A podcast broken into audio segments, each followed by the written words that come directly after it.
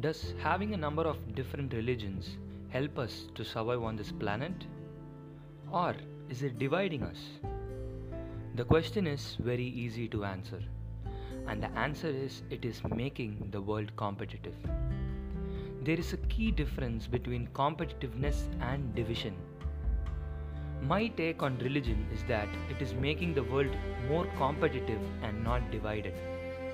But it depends on us whether to divide and participate in that competition of life or unite and win the competition of life together. You will understand the way I perceive religions by the time I finish this. So here it goes. The human brain is the most advanced and complex technology that we have till date. There is no other thing that can surpass our brain's capacity. We humans are known to be social organisms from the very beginning. Humans need one another for its survival. Here is something that can explain that in detail. Mother Nature created this wonderful universe. Ultimately, she decided to put life only on Earth. I'm not going deep into the biology or physics of the Big Bang Theory or evolution, but what I'm about to say is that when a male and female were together, instincts attracted them to produce offsprings. Instincts commanded them to hug another human for feeling the warmth during cold. Instincts made them live a mutual life. So, when all of this happened, the human beings started to live as communities. From communities developed populations. A major and significant reason behind the rise of different culture and religions is geog- geographical separation. The more separated a population was, the more different its cultural traditions were. Back to our brains. As you know, as you now know that the human beings are social organisms, so are our brains. Our brains principally work under the constant and rhythmic firing and non firing of our neurons. And our neurons need impulse, and that impulse can be given only by an external factor. So when humans interact with other humans, the firing of neurons become mutual, and the interest these humans develop also does. So, this is the most logical explanation that I know about connecting humans and their brains with other humans.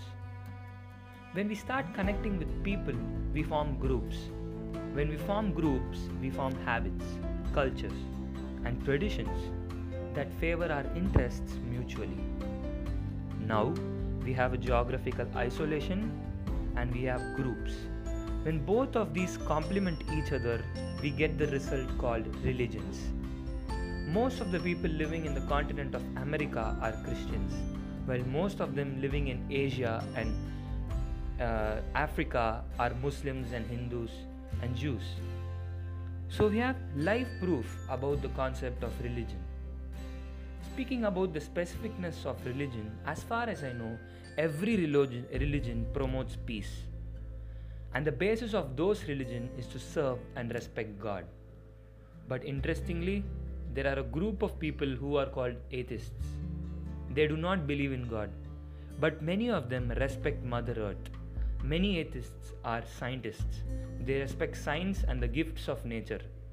So, God is nature and nature is God. It is up to us how we perceive it.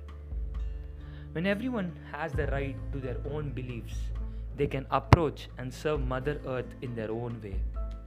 But the final message is peace, which unites us. This is a form of competition. Every religion is trying its own method to bring peace through good means. So, then what divides us? It is ego and jealousy.